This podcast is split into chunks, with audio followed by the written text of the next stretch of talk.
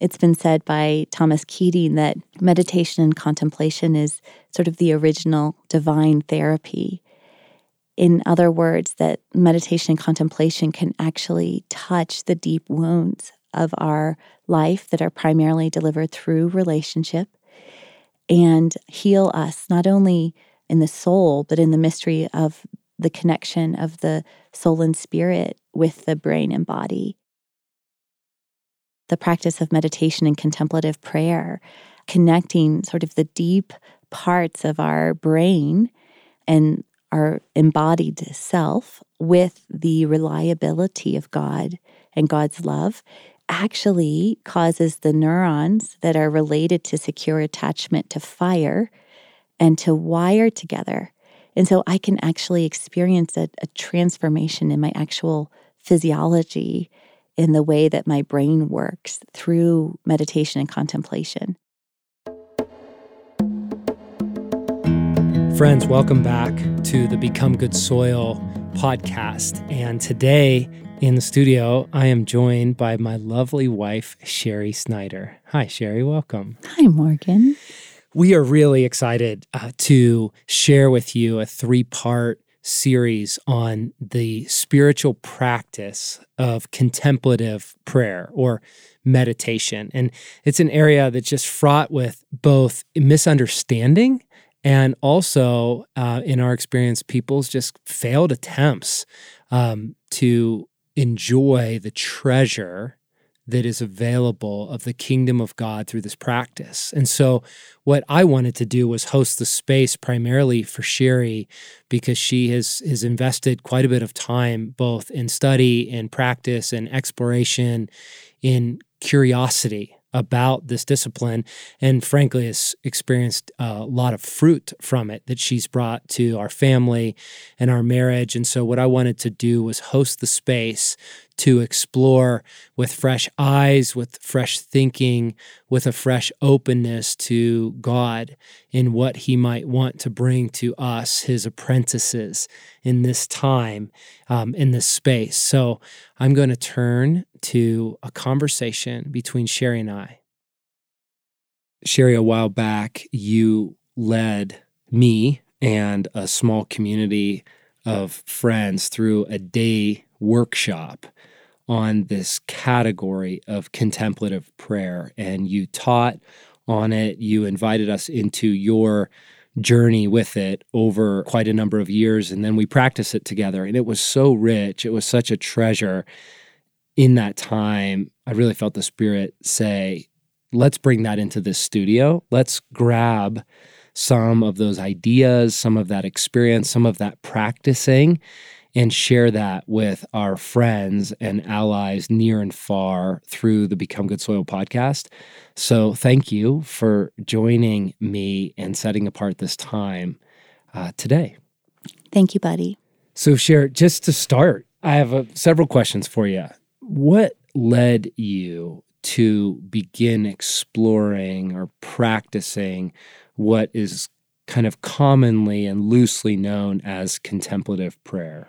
What led me to this is, in many ways, a combination of pleasure and discovery, as well as pain and discouragement in my walk with God. And I think it's so interesting that it, it was both pleasure and pain that allured me here. What I found was such a contrast between my experience of life and the life that seemed available, expressed through the scriptures. And I was both invigorated by the vision of this with God life and also perplexed at the chasm uh, that seemed to be in my life between my experience of life, my emotional life, primarily my interior life, and the interior life of those who know God and walk with Him in full and dynamic ways. And I became really curious about what is the chasm about and what does it mean to explore it and to trust that there is a way where there appears to be no way, that there would actually be a way for me to to experience the with God life even though I felt perhaps uniquely disqualified from it based on the challenges I have just in terms of a complicated and complex interior life that has often been very challenging and overwhelming for me. It's really good. Sherry, as we're diving into contemplative prayer, and sometimes it might even be referred loosely to meditation. Let's let's get to an kind of an operational definition. How would you define mm-hmm. contemplative prayer or sum up what mm-hmm. you mean? Yes. How I've come to represent contemplative prayer just in my own current level of understanding is it is prayer that is seeking direct experience, direct realization of God rather than simply thinking about God or talking about God or sort of mentally and scholastically knowing about God. Contemplative prayer has to do with a whole person contact with God, not only with what we might call the traditional idea of our intellect, but also with our emotions, with our corporal self, our embodied self. So, whole person, direct realization and contact with God is my experience of contemplative prayer.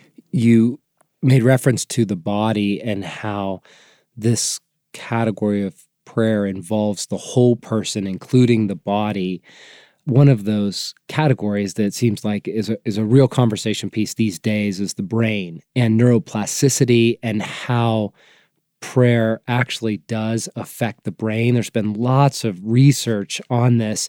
And frankly, I'll confess, it gets pretty complicated for me to kind of understand all that. I'd love for you to break it down a little bit. how does the category of contemplative prayer relate to the brain and the actual physiology of what's happening inside the human person? Yeah. Morg, as we're talking, I can just feel emotion rising in me, and it is just the emotion of gratitude. I just um, am so grateful to God, to the active pursuing Trinity, for finding me in such dislocated places through this practice. And truly, we talk about in the idea of being romanced by God, this idea of God strumming the chords in us that no one else knows how to play I just am so aware that God's invitation for me to follow this path of great contemplative and mystical practices of, of saints from millennia past has truly been life saving for me. It saved me in my mind, in my emotions, and is saving me in my mind and my emotions. And invigorating me. Morgan, I can honestly say I feel more excited to be alive in God's universe because of this invitation than I think I ever have. So I just have to say it out loud, proclaim it to my own body and over my own story and um, before the Trinity, my gratitude for this. So, to the question, this question around the brain is so personal for me because I've had, just again, to reference the complexity of my interior life for so much of my life, my internal experience of life had a lot of really intense, almost consuming and overwhelming negative experiences in my body. I was more familiar with the feelings of shame, the prickling of my skin, the sick to my stomach, the flushing of my face, the inner paranoia, and just waiting for inevitable rejection and waiting for an inevitable condemnation and expulsion from the human race. Just a ton of hyper vigilance in my body. And so much of that stems from the way that my nervous system was experiencing life in this universe, that there was constant danger because of our deep need for secure belonging that we find that secure attachment in relationship is perhaps the most potent consolation to the nervous system. It is what communicates to our nervous system that we um, are not in danger. And that when there's a lack of strong emotional bonds, the survival responses in the body, the perception of threat can even be stronger than might be in someone who has secure emotional bonds. And so, one of the powerful, powerful, powerful uh, realities of of the power of meditation and contemplative prayer is that it actually creates um, a sense of secure belonging physiologically in the body. We say neuroplasticity, one of the ways we can easily understand that is this idea that neurons that fire together wire together. And in the sense of when we accumulate new experiences that reinform our neurobiology, our neurophysiology, the physiology of our brain. So let's say, for example, that I've spent most of my life being informed of insecure emotional bonds, bonds that I couldn't rely on, bonds that felt like it was really heavily up to me to secure belonging, me being vigilant to not be too much and to be enough and to really feel a lot of pressure to secure the emotional bond. And therefore, my nervous system was really informed of the contingencies of emotional attachment. In contrast, the practice of meditation and contemplative prayer, connecting sort of the deep parts of our brain and our embodied self with the reliability of God and God's love, actually causes the neurons that are related to secure attachment to fire and to wire together and so I can actually experience a, a transformation in my actual physiology in the way that my brain works through meditation and contemplation. It's been said by Thomas Keating that meditation and contemplation is sort of the original divine therapy. In other words, that meditation and contemplation can actually touch the deep wounds of our life that are primarily delivered through relationship and heal us, not only in the soul, but in the mystery of the connection of the soul and spirit with the brain and body. And it's just so wonderful to think of the provision of God to provide this direct realization of God's love that need not be mediated through any other person. It's free. It doesn't require any equipment. It's available to all people everywhere. And um, to me, it just really helped assure me and represent to me the goodness, the prevailing goodness of the Trinity, to say, I will provide for you, to have these deep hearts full of desire for relationship, but live in a world where our hearts can be broken. That God has made this provision for all people everywhere through the gift of the way He's made our brains and bodies and spirit and the way He's allowed these practices to be so healing and generative for us. Sherry, in what you're saying, it's just so laden with hopefulness. Yes. And what I hear you saying that's fascinating to me and revealing about contemplative prayer is that there's not only the experience you have in this moment of the prayer, but it's generative in a sense that it's actually changing you yes. in your kind of like basis state. Yes. So that fast forward after practice over time, if I understand you right, you might find yourself in a similar set of circumstances that historically might trigger shame yes. or fear. Yes. And might lack strong emotional bonds yes. and therefore contribute to the sense of unworthiness. Yes. but instead through the practice, it actually is changing your physiology and changing your spirit yes. so that you actually feel uh, and experience more union with God and more integration of soul. Yes. In other words, it's not like this well that you have to keep coming back to because you're dry and you need filled again like a fix, but instead it, it, it has a it has a change over time that you carry with you. Yes, Morgan. Yes. And it's just like you said it's so hopeful. Like, you know, one of the wonders of living in this moment in history is that because of the developments technologically with brain imaging technology, we can actually now see the contrast between the brains of those who practice regular meditation and the brains of those who don't. And you actually see these places the for example, the degree of thickness in the gray matter is greater than in those who practice contemplation and meditation than those who don't. And as one who has struggled with feeling like my brain is irrevocably damaged, it's just so hopeful to realize that it's not static and that triune love has made a way for my brain and body to heal such that stimulus that used to trigger a sense of self hatred and self rejection and terror of imminent expulsion, as I said, from the human race, no longer does. I have some growing grounding in the love of God. And to quote Dallas, you know, that the universe is a perfectly safe place to be. I used to hear Dallas say that and it just it just baffled me. What are you talking about, Dallas? That the universe is a perfectly safe place to be because of God. And I, I still have so far to go in experientially knowing what he's talking about, but I've touched it in moments where, because of the connectivity of the insistence of the Trinity to include us in God's life and to attach Christ's insistence on attaching himself to us, on making a way for us to be securely bonded and attached to him, not just in theory, but actually on the level of cell and neuron, that this is just awesome. It's just so, so, so hopeful. Morgan, I wanted to give a shout out to one of the teachers who's most formed me in this, and his name is Jim Finley.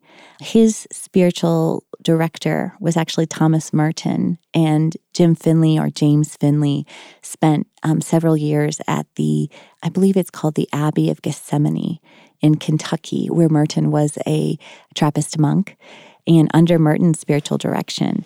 And um, he's just really helped me on the nuts and bolts of the practice and also the foundations of the practice as it relates to our incredible wealth of inheritance in the traditions of Christianity and the uh, particularly the mystics and contemplatives through the ages. And so I just wanted to offer his general guidelines for meditation that I think are just incredibly helpful. Is this a, would this be a good time? This is great. This? Let's hear them. Okay. I just love this. I just love it. So Jim Finley says this. He says, when it comes to the practice of meditation, with respect to the body, sitting still and sitting straight, eyes closed or lowered to the ground, slow, deep, natural breathing with respect to the mind, present, open, and awake, neither clinging to nor rejecting anything as it relates to the sensory experience or the thoughts or sensations in the body that arise. And then with respect to attitude, non judgmental compassion as we find ourselves clinging to and rejecting everything. and what I just love about that is the provision the normalizing of my practice is to neither cling to nor reject, not be reactive to the thoughts and senses that arise during this set aside time. And yet, part of the practice is non judgmental compassion of myself as I find myself habitually clinging to, rejecting, reacting to everything that comes across my field of hmm. perception. Mm. And it just delights me. It just feels like that delight, the surprising expanse of the gospel. Just, you're like, how was provision made for that mm. part of my humanity? And it is, it's just gorgeous non judgmental compassion. Yes. I mean, w- were we to give ourselves permission to grow and mature yes. in that alone, how much more would it open up our souls to God? Yes. And, and to loving others. I mean, it's like as we develop increased capacity for non judgmental compassion for ourselves, then we increasingly can appreciate and love others. In the words of Brennan Manning, we can practice loving ourselves as we are, not as we, quote, should be. And we can practice loving others, delighting in them, cherishing them, experiencing tender affection, in the words of Paul, for others as they are, not as our perhaps internal evaluator or judge thinks that they should be. This is incredible. This to me feels like part of that God making the impossible possible, making a way where there is no way for us to truly put on love as the highest virtue. Sherry, as you speak of practicing, I think it's a really great segue into uh, what I would love to do next. There is nothing like practicing together. What you are suggesting is that this is a spiritual practice that is available to us every day, that there's some way to find a few minutes, like you did yesterday, next to a dumpster, to just simply practice placing yourself in the presence of God in contemplation. Morgan, before we shift into the practice, I want to offer one more thought, which is although the practice of meditation through contemplative prayer in the Christian tradition is so central to me and has been so transformative.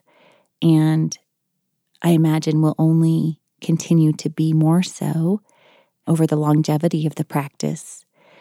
That I have benefited from every stream offered through the gospel as mined by ransomed heart. I know that the quietness and stillness within my mind and body that I am so enjoying in this season is also directly related to the disciplines and experiences of inner healing and discipleship and counseling and deliverance and the integration of my shattered places through contact with Jesus way deep inside. I reference these other streams that I might place this precious practice of contemplative prayer and the practice of direct realization in my whole person of the ever present God in context of the other ways that the Trinity has delivered me and continues to deliver me and has rescued me and continues to rescue me and has healed me and integrated me and continues to heal and integrate me. I am so grateful for every stream of healing and discipleship and counseling and integration that flows from the Godhead. That being said, I'd like to pray and then we'll move into our meditation. Jesus, Jesus, our brother, our brother. Jesus, we call to mind how Paul says in the first chapter of Philippians that he longs for us with the affection of Christ Jesus. What affection, dearest, dearest Lord, you must have for us that Paul had experientially tapped into. Jesus, we take our place now in the flow of your life, of your presence and your affection. Jesus, Father, Holy Spirit, we consecrate this time to you that we might know you, know you down to the marrow of our bones, beyond the scope of words, and deeper than our cognitions, that we might know you, God that we might know you. Present tense, communion and union with you. We ask for a greater measure of your life. And we ask for deeper union. Father, dearest Jesus, we read your words in the Gospel of John. John records you saying that as you are in the Father and you are one with Father, you pray for us that we would be completely one with you, just as you are in Father and we are in you, that we might be in you and with you in deeper, ever deeper union, in Trinitarian fellowship and oneness. Lead us into deeper union, God. Holy Spirit, lead us into deeper union. Thank you for this time. Morgan, as we move into a, a shared practice right now, I'm remembering um, a time a couple months ago when I was listening to some of Jim Finley's teaching on um, meditative practices in the Christian tradition. And I was driving while I was listening. And then he came to this part where he was going to lead us into a meditation. And he said, Now, you don't want to do this while you're driving. And I just laughed out loud because I was feeling so ravenous for the practice, but I just felt so delightfully called out that it was, I, I really, it was best for me to pull my car over if I was going to enter into a meditative state. So, as we move into this, consider waiting for this next portion until you are able to sit down, perhaps for you have a five to 10 minute time where you could sit down rather than move, moving into this next section while you're driving or in the middle of a, a run or however you, else you might be listening to this podcast. Okay, let's practice together. Again, I'm borrowing heavily from one of the teachers that has formed me. His name is James Finley. And um, so I'm using and drawing on his general guidelines for meditation. Find a place that is conducive to meditation, a place that in itself is conducive to giving yourself to this practice in an unhurried and quiet way. In respect to the body, sitting still, sitting straight, eyes closed or lowered to the ground, slow, deep, natural breathing. Begin to notice on the inhale, perhaps the texture of your breath on the inside of your nostrils. On the exhale, perhaps the texture of your breath on the top of your lip. Begin to notice any place in the body, perhaps where you are holding or gripping. Perhaps you notice some accumulated tension in the shoulders. And on an exhale, you'd like to invite the shoulders to soften, as if the shoulders themselves could have revelation that it is perfectly safe to be alive in God's great universe. Perhaps inviting the face to soften, and at the same time, on an inhale, feeling your naturally tall spine.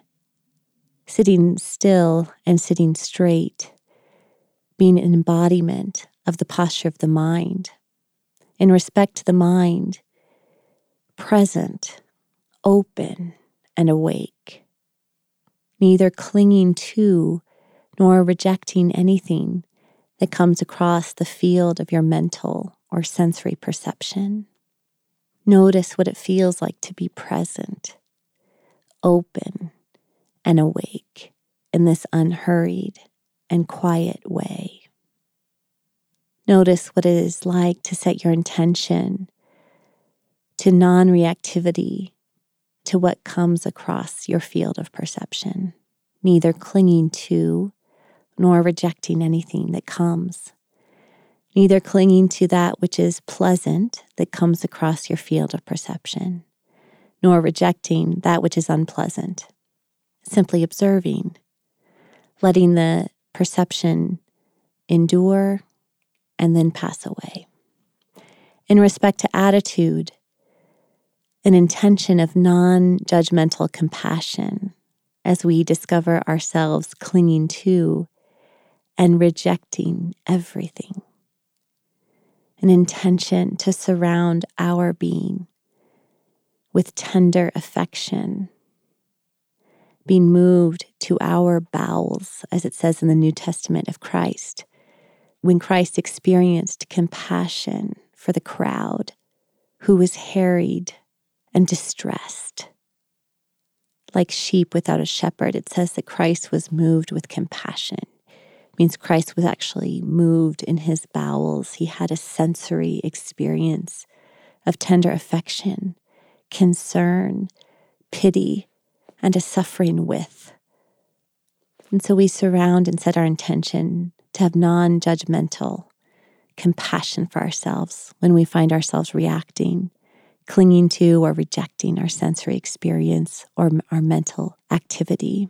And now, in a spirit of childlike faith, that God, the Trinity, is already fully present here, now, all around us and within us giving ourselves to the direct realization of the self giving, wholly given, fully loving, inexhaustibly embracing presence of the triune God, Creator, Redeemer, and Sustainer, Christ in us, Christ with us, Christ with his attention set upon us, Christ's gaze upon us now as we set our intention to return the gaze of Christ in this time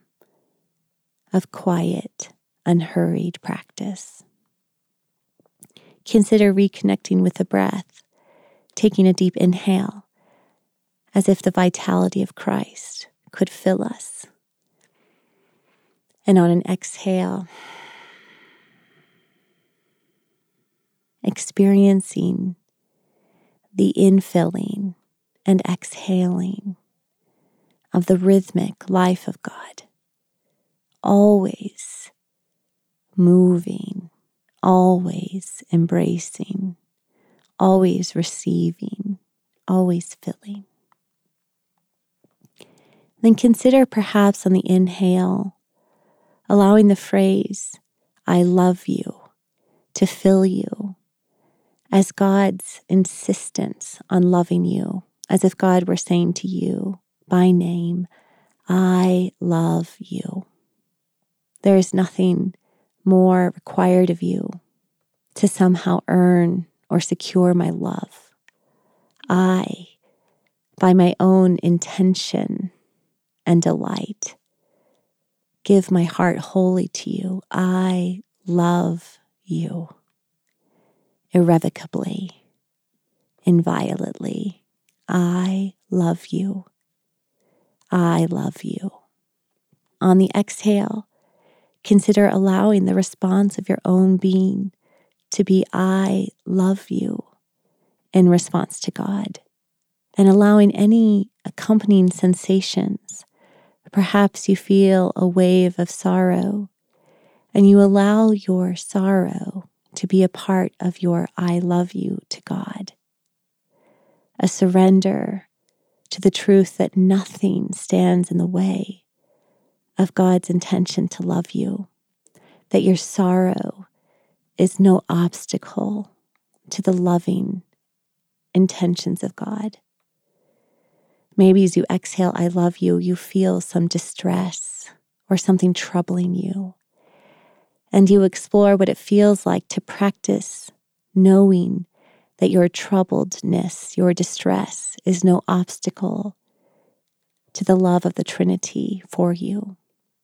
Inhaling God's I love you, exhaling your soul's response, everything you are and everything you're not. Returning this love, unobstructed, unhurried giving and receiving of love.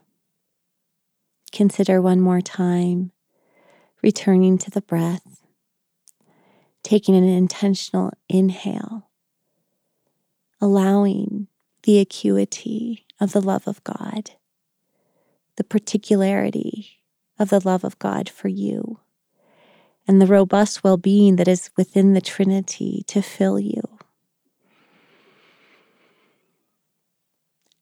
touching every cell of your body, every cell of every organ, every neuron in your brain and elsewhere in your body, receiving a revelation of the love of God for you by name and face and story. And on the exhale, just letting the reality of your inextinguishable life in Christ. Fold out and unfold. Expansive, vast. Who you are eternally and unendingly in the universe of God. We'll just take several more breaths here in shared quiet. Inhaling the self giving I love you of God, wholly given, unending. And exhaling, practicing trust in the inextinguishable nature of our being, within the life of God, fully known, fully seen, fully loved, fully connected and included in the family and interactive knowing of God. Inhaling and exhaling here for several more moments.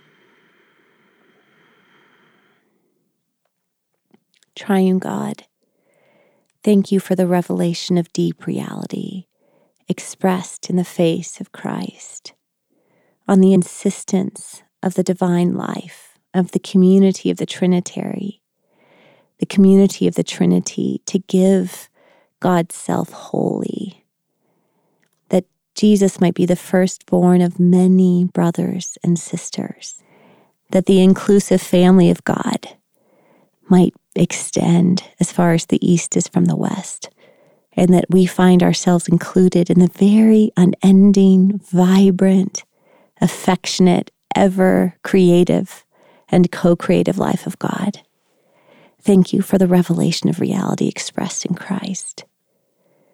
God, we ask that you would continue to draw us more deeply into Trinitarian reality, that we might not simply know about your love and your vitality and your well being and the intentions of your great heart, that we might actually have knowledge of, that we might know it in our bellies and to the marrow of our bone.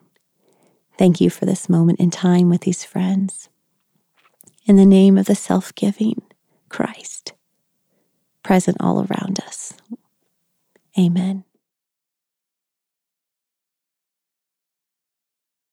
Sherry, thank you for your leadership in that exercise. And friends, uh, the intent is to give that as an example and also as an opportunity to return back to that practice anytime you want. You have that specific prayer experience available to you to practice the spiritual activity of contemplative prayer. We are coming to a close on episode one of a three part series here at the Become Good Soil podcast on contemplative prayer. And so we hope to join you again soon. And in the meantime, you can go to becomegoodsoil.com to the page that's specific for this podcast, and you can find a handful of resources that have helped to train Sherry and I and apprentice us as we've grown and matured a bit in this practice. We look forward to being with you together again soon.